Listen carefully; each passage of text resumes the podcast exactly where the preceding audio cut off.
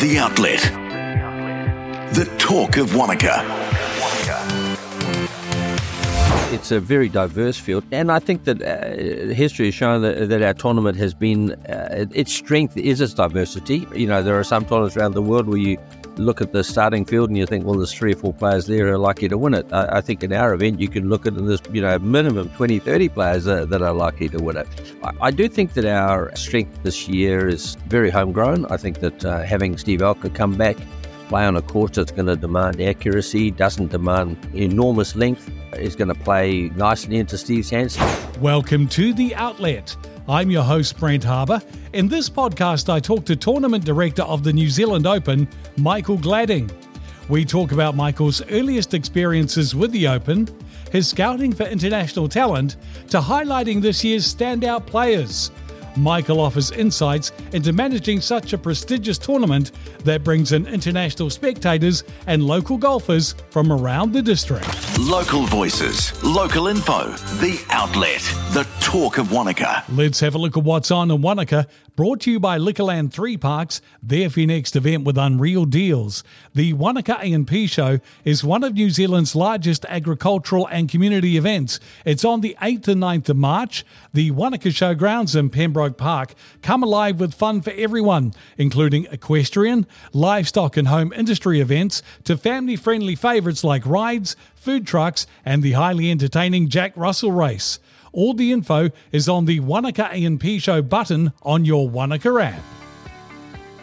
Michael Gladding is the tournament director of New Zealand's prestigious New Zealand Open. Michael chats about his earliest experiences with the Open and offers insights into putting on such a large sporting event, from scouting for international talent to making sure players, celebrity guests, and local spectators have a great time.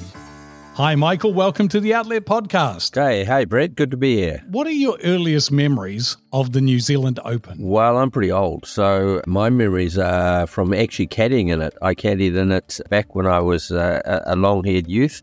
Um, believe it or not, I was one of those once, and caddied for Bob Charles when he won at uh, Manawatu in, in the early 70s. I guess my memories of it are a bit longer, in as much as my dad played in it and won it, uh, you know, after the war. But fortunately, I wasn't alive after the war. Well, I was alive after the war, but not straight after the war.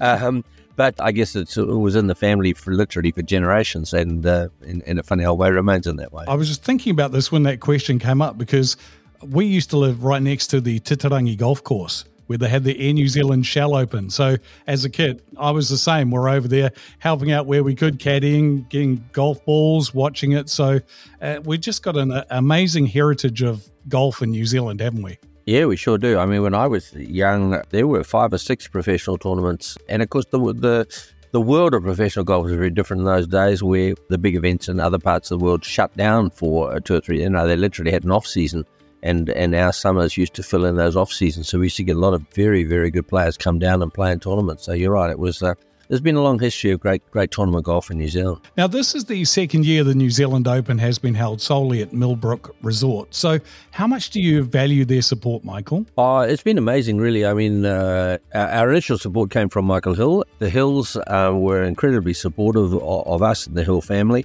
and supported us fiscally in every other way for a few years, and then the Ishii family took that over, and since then have been also incredible supporters, both fiscally and in every other way. And in many respects, the marriage is probably even better in as much that there's accommodation here as well as a thriving golf facility. So, and you know, let's not forget we all, which we do tend to forget so quickly, that you know the the COVID years were terrible years. Albert Millbrook were able to keep the team, most of the team together and survive that period. We even ran a domestic, uh, we used to call it the, uh, well, we did call it the Not New Zealand Open, Open, but we ran an event during COVID where we could only have 50 guests, I think it was. It, uh, it seems like eons ago, but it actually wasn't. So all that to say is that uh, the support we've had from Millbrook uh, through that period has been amazing. Now, I understand you spend uh, quite a few weeks each year going overseas to tournaments to tap shoulders of new talent. So, how easy or hard is that, Michael? In a sense, it's easy. I guess the first part, the travel part, is harder. Uh, you know, as anyone that does travel these days or will know that uh, traveling is not the, quite the joy it used to be.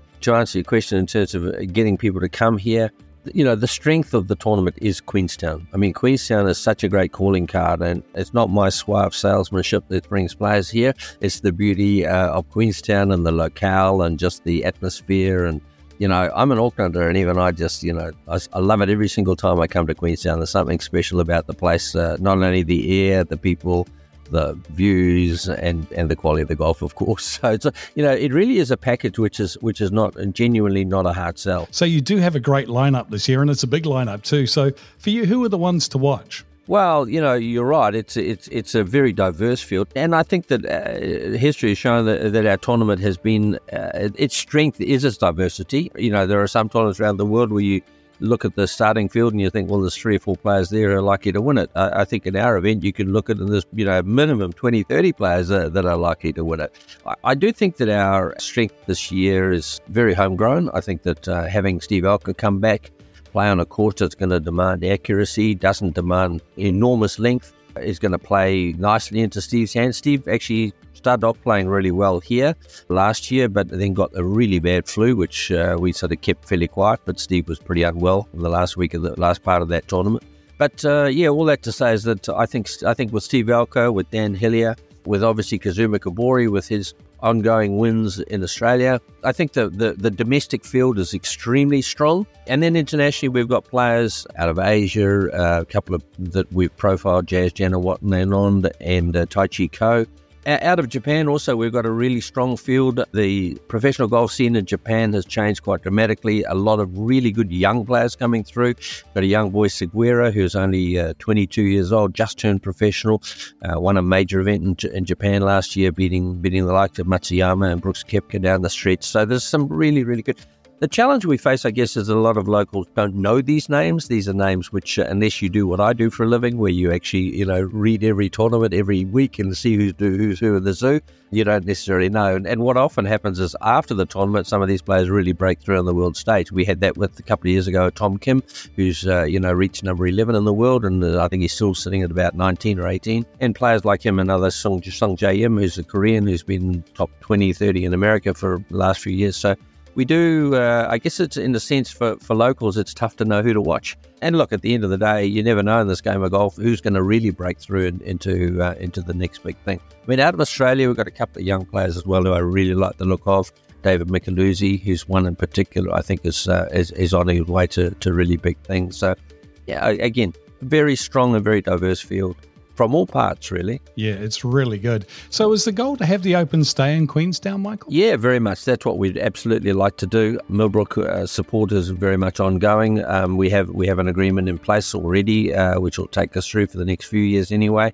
Our challenge every year is keep raising money, and uh, that's what uh, that's part of what we do. Um, but so far, touch wood, we've been successful at that. As long as we can make the thing pay, we do know we have the ongoing support of, of Millbrook. Uh, Golf New Zealand seem very happy with what we're delivering. We do deliver the event effectively on their behalf. It's very much a, a goal to keep it here. This is, a, as I said to you earlier, it's an enormous strength. Just the the calling card that Queenstown represents is huge, and uh, and long may that last. Now, I've worked on smallish events, but it's quite a logistical challenge to put on an event of this size and caliber. So, tell me a bit about the people that help you put this together. Well, we've got uh, again the. Uh, I guess they're circular questions in the sense I keep talking about Millbrook support because with Millbrook support, we decided at the end of last year that we really need to need to invest more in people, and we have got some fantastic people. I think Ben Larson, who's our head of operations, who came on board fairly late last year, and we saw in the short time he worked with us uh, what a difference he would make.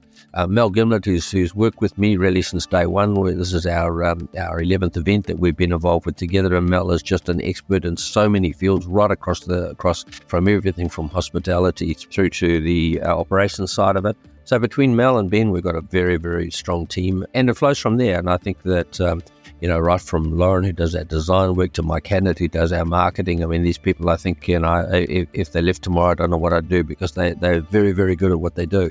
I think the overall package uh, will, will show that. So, what do the ambassadors and the celebrities that come to the event, what do they add to it, Michael? I guess they add a different dimension there, Brent. They're, obviously, the core thing is about who holds the trophy at the end of the end of the uh, end of on Sunday evening. But, you know, I think adding people like Ash Barty and Ricky Ponting and Steve Fleming and Jeff Wilson uh, and Izzy Dagg and all those people, they add a bit more entertainment. I mean, at the end of the day, we are putting on an entertaining event. So we're not just, we are putting on a national open championship, which uh, attracts world ranking points and all those things. But we've always said this is far more than just a golf tournament, and uh, and I think that that uh, the ambassadors that we have add to that, um, and they interact with both the fellow competitors and hopefully with crowd and television and all the things that uh, you know that make up what we what we produce. We'll get back to my chat with Michael Gladding, tournament director of the New Zealand Open, shortly. We'll talk about what people are going to see that is new and different this year. But first, thanks to New World 3 Parks for when it's your job to do the grocery shopping, here are a couple of jobs listed on the Wanaka app, current as of Feb 29. Yellow are looking for day drivers. Now the hours is 7am till 4pm. They say no day is ever the same at Yellow. It could be taxi driving, airport transfers, wedding event bus driving, and more.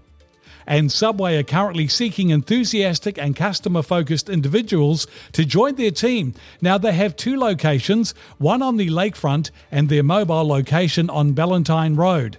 They're looking for individuals who are friendly, energetic, and can thrive in the fast paced environment. For these jobs and more, click on the Jobs button on the navigation bar of your Wanaka app. Now it's back to my chat with Michael Gladding, Tournament Director of the New Zealand Open. So, what are people going to see that's new and different this year? I suppose for some the, the differences will appear subtle rather than major, but I think our signage continues to get better. The new, well, we call it new, but it's been open nearly three years. The uh, nine holes at Millbrook, I think, are, are, absolutely glorious. If we get some fine weather, which uh, hopefully we will, the television pictures, I think, are going to look great. And then around about the 18th hole, we've really focused on, and we love you know, we obviously we all watch tournaments from around the world, and we see the sort of amphitheatres that are being developed in some parts of the world. And I think we're a long way towards developing something like that here at the 18th hole. So I think you're going to have a, a great spectacle, uh, hopefully both on television and when you're here in person. Now I know you've got to get through this tournament, but what are you looking at for the next ten years for the event? For 10 years, you know, I don't know, I won't last that long, Brett. Do me a favour, um, give me ten minutes. Uh, You'll be fine. I mean, it's a good question. Um, we have we try and grow, we try and improve it year on year. But obviously, if you've been, this is our eleventh time that we've run this event, and obviously you can't just keep growing for the sake of growth. I mean, I think there will come a point where where our growth factor will probably flatten out a little. But I think you can always do things better. I don't think you ever get to the end of an any exercise in any job you do and say, "Well, that was perfection." You know, we, we, we until we achieve perfection, we'll keep. I think doing the small things better. Um, last year we made a list, and the list was uh, surprisingly long of how many things we felt that we could have, could have improved upon. We have revisited that list and hopefully addressed uh, as many of those as we can. So, you know, our growth is when we first started this tournament, the prize money was 450000 this year, it's a $2 million purse. Um, that's a substantial growth uh, in that period of time. It will continue to grow, but but not grow at that same rate. Uh, you know, we don't aspire to, to produce a $5 million event. I think that's uh, unsustainable in New Zealand. What we've tried to do is pr- to produce an event that is sustainable fiscally. And whilst we have that backing of Millbrook, we're not going to uh, go crazy and, and, and, and run the place broke. So, uh, you know, we've kind of, it, it, it's about managing growth, um, keeping it fiscally uh, sound around. And I, you know, we will certainly, I would say, the prize money will continue to grow, but only grow at, at, at smaller increments. Um, our goal is still to move to three courses. And we'd like to do that. I think that uh, as a pro am event, uh, the three courses gives the amateur an even better experience. Arguably, not quite as good for the pros. They've got to go and practice on three courses instead of two.